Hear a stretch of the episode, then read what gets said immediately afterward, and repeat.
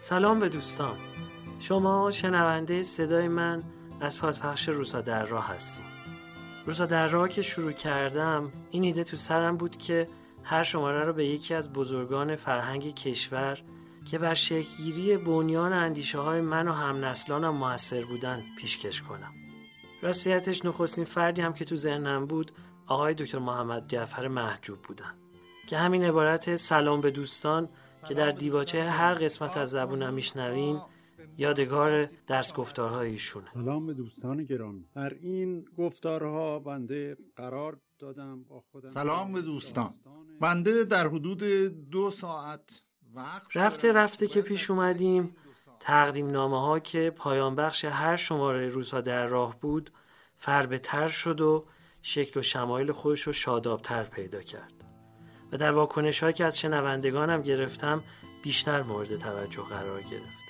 و این درخواست خورد خورد قوت گرفت که اینا رو جدا جدا هم منتشر کنیم.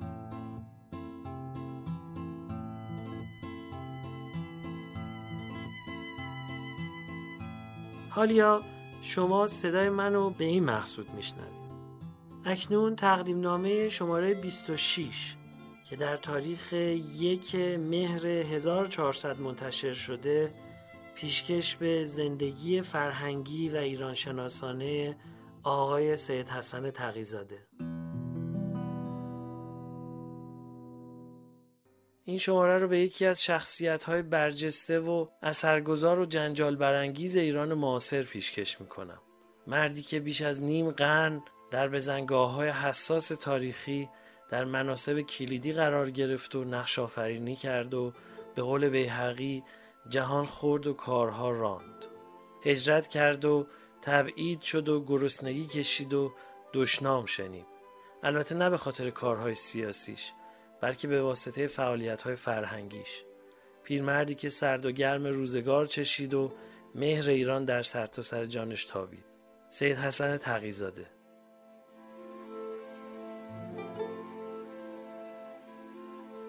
زندگی تقیزاده طوفانی و لبریز از فراز و نشیب بود. او که طلبه علوم دینی بود و از خاندانی روحانی بر اومده بود در گذر روزگاران به یکی از تندروترین منادیان تجدد تبدیل شد و نوشت ایران باید ظاهرا و باطنا جسمن و روحن فرنگی معاب بشه و بس. و این عقیده رو در نشریه پیشرو کاوه به خط جلی نستعلیق نوشت. هر چند سالها بعد این سخنش رو توضیح داد و تعدیل کرد اما منتقدانش راضی نشدن. اونجا که گفت من مردم و 27 سال قبل به عقص تمدن فرنگی از ظاهر و باطن و جسمانی و روحانی تشویق کردم. هیچ وقت قصدم این گونه تقلیدهای مجنونانه و صفیحانه تجملی نبود بلکه قصدم از تمدن ظاهری فرنگی پاکیزگی لباس و مسکن و امور صحی و تمیزی معابر و آب توی لوله و آداب پسندیده ظاهری و ترک فحش قوی در معابر بود. اومدن سر وقت اجتناب از پرحرفی و بیقیمتی وقت بوده و مراد از تمدن روحانی میل به علوم و مطالعه و بنای دارالعلوم ها و تب کتب و اصلاح حال زنان و احتراز از تعدد زوجات و طلاق بیجهت و درستکاری و دفع فساد و رشوه بود. بدبختانه ما نه تمدن ظاهری فرنگستان رو گرفتیم و نه تمدن معنوی اون رو. از تمدن ظاهری جز فحشا و قمار و لباس میمون معاب و خدارایی با وسایل وارده از خارج و از تمدن باطنی اونها هم چیزی نیاموختیم جز اون که ادیان رو انکار کنیم بدون ایمان به یک اصل و یک عقیده معنوی که فرنگی معابان به ما آموختند.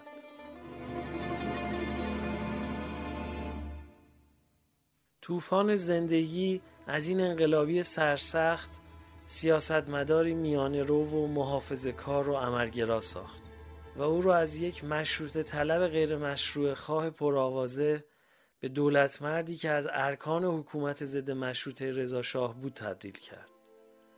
این وکیل تندرو مجلس مشروطه این سید دموکرات که هم محمد علی شاه به خونش تشنه بود و هم علمای ازام نجف حکم به فساد مسلک سیاسیش داده بودند و هم مشروط طلبان بزرگی چون سید عبدالله بهبهانی با او دشمن بودند و هم امثال کسروی و دهخدا به او دشنام می‌دادند شد کارگزار حکومتی که آزادی سیاسی و نظام پارلمانی رو که خونبهای شهدای مشروطه بود به مسلخ می برد. اینکه تغییرزاده از مهمترین مخالفان به سلطنت رسیدن سردار سپه هم بود. اما به مقتضای مسلحت و منفعتی که قطعا شخصی نبود و ملی بود با تجدد آمرانه شاه چکمه پوش همراه شد و والی و وزیر و سفیر حکومت رضاشاه شد.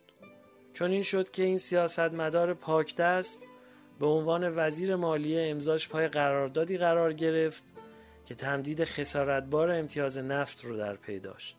سالها بعد شهادت تاریخی او در مجلس شورای ملی مبنی بر آلت فعل بودنش هرچند در کشاکش مبارزه برای ملی شدن نفت بسیار به کار مذاکره کنندگان ایرانی اومد اما منتقدانش رو راضی نکرد. پناهنده شدن به سفارتخانه انگلیس از بیم جان در بهبوهه کودتای روسی محمد علی شاه علیه تشکیلات نوپای مشروطه برای همیشه داغ انگلیسی بودن رو بر پیشونی تقیزاده نشون اقامت و سفارت او در لندن و انتصاب او به لوژهای فراماسونری نیز این نسبت رو محکمتر جلوه داده. اما در کارنامه او مبارزه آشکار با انگلستان در ایام جنگ جهانی اول وجود داره و در اسناد و گزارش های انگلیسی نیز او رو ایران دوستی ضد انگلیس لقب دادند. اسناد و نامه های محرمانه تقیزاده نشون میده که او به مصالح و منافع ایران سخت متعهد بوده. اما این اسناد منتقدانش رو راضی نکرد و نمی‌کنه. این فهرست رو همچنان میشه همینجوری ادامه داد. به هر روی نام تقیزاده با اصلاحات اجتماعی و سیاست و فرهنگ و دانش ایران معاصر پیوند خورده است. درباره کارنامه او هر کسی بر حسب فهم و یا وهم گمانی داره تا به اونجا که حاله از هیاهوهای برخواسته از دوستی ها و دشمنی ها سیمای حقیقی او رو در حجاب ستبری از ابهام و ناشناختگی فرو برده. مخالفان تقیزاده طیف های رنگارنگ و ای بسا متضادی دارند. از نیروهای مذهبی مخالف فرنگی معابی و غرب زدگی و سکولاریزم تا طرفداران دکتر مصدق تا بخشی از وابستگان به حکومت پهلوی تا عدهای از روشنفکران لایک و نیز چپها و به خصوص چپها و بالاخص تودهی ها. The memorandum which I am sets out the facts which are relevant to this most unfortunate dispute. It will be seen that the Iranian government has sought a solution of this dispute by direct approach to the Soviet government.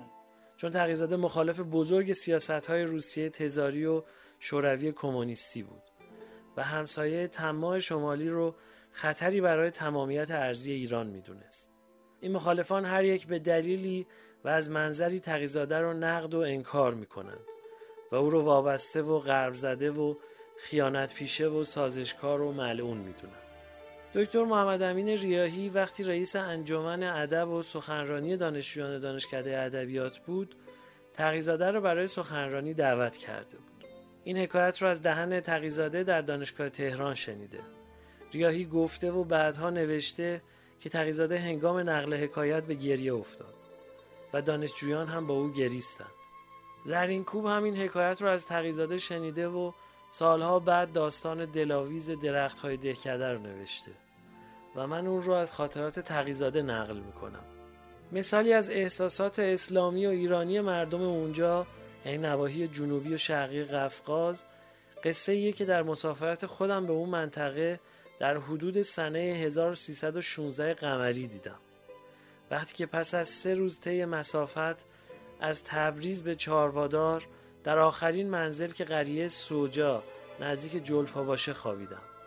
از اهالی اونجا شنیدم که یکی گفت وقتی به اون طرف رود عرس یعنی قفقازیه رفته بود در دهی به اسم یاجی نزدیک رود عرس روزی دید جمعی از اهل قریه در میدان ده دور هم نشستن و چند نفر پیرمرد در میدان نهال چنار کاشتن و هر روز مراقبت و آبیاری می‌کنن پس روزی به اونا گفت امو چرا این همه زحمت به خودتون میدین؟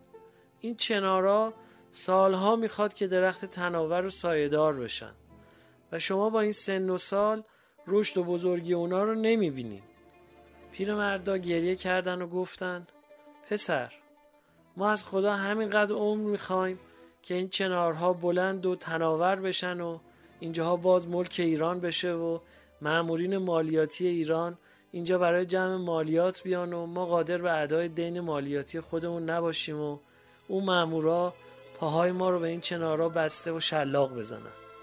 خانواده من و پدر من که تقیزاده باشم دارای همین احساسات بودن. زرین کوب بخش آخر سخنان تقیزاده رو چنین نوشته.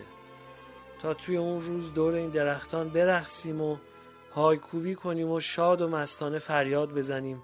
زنده باد ایران. زنده باد ایران.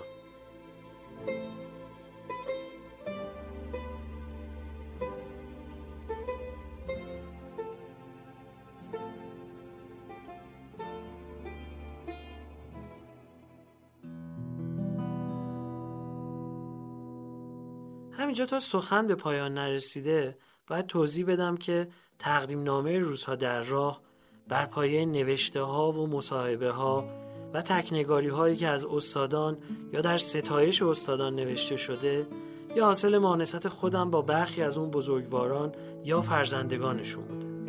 همینطور یادداشت های روانشاد ایرج افشار در کتاب نادر کاران یا نوشته های دوستم میلاد عظیمی در کانال تلگرامی نور سیاه و مواردی از این دست.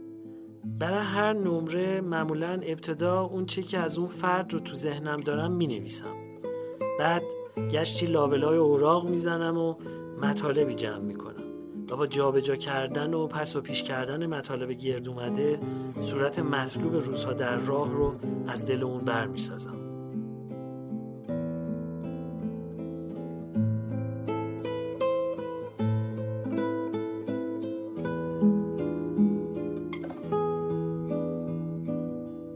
خوشحالم که دوستانی مثل شما همراه هم هستید.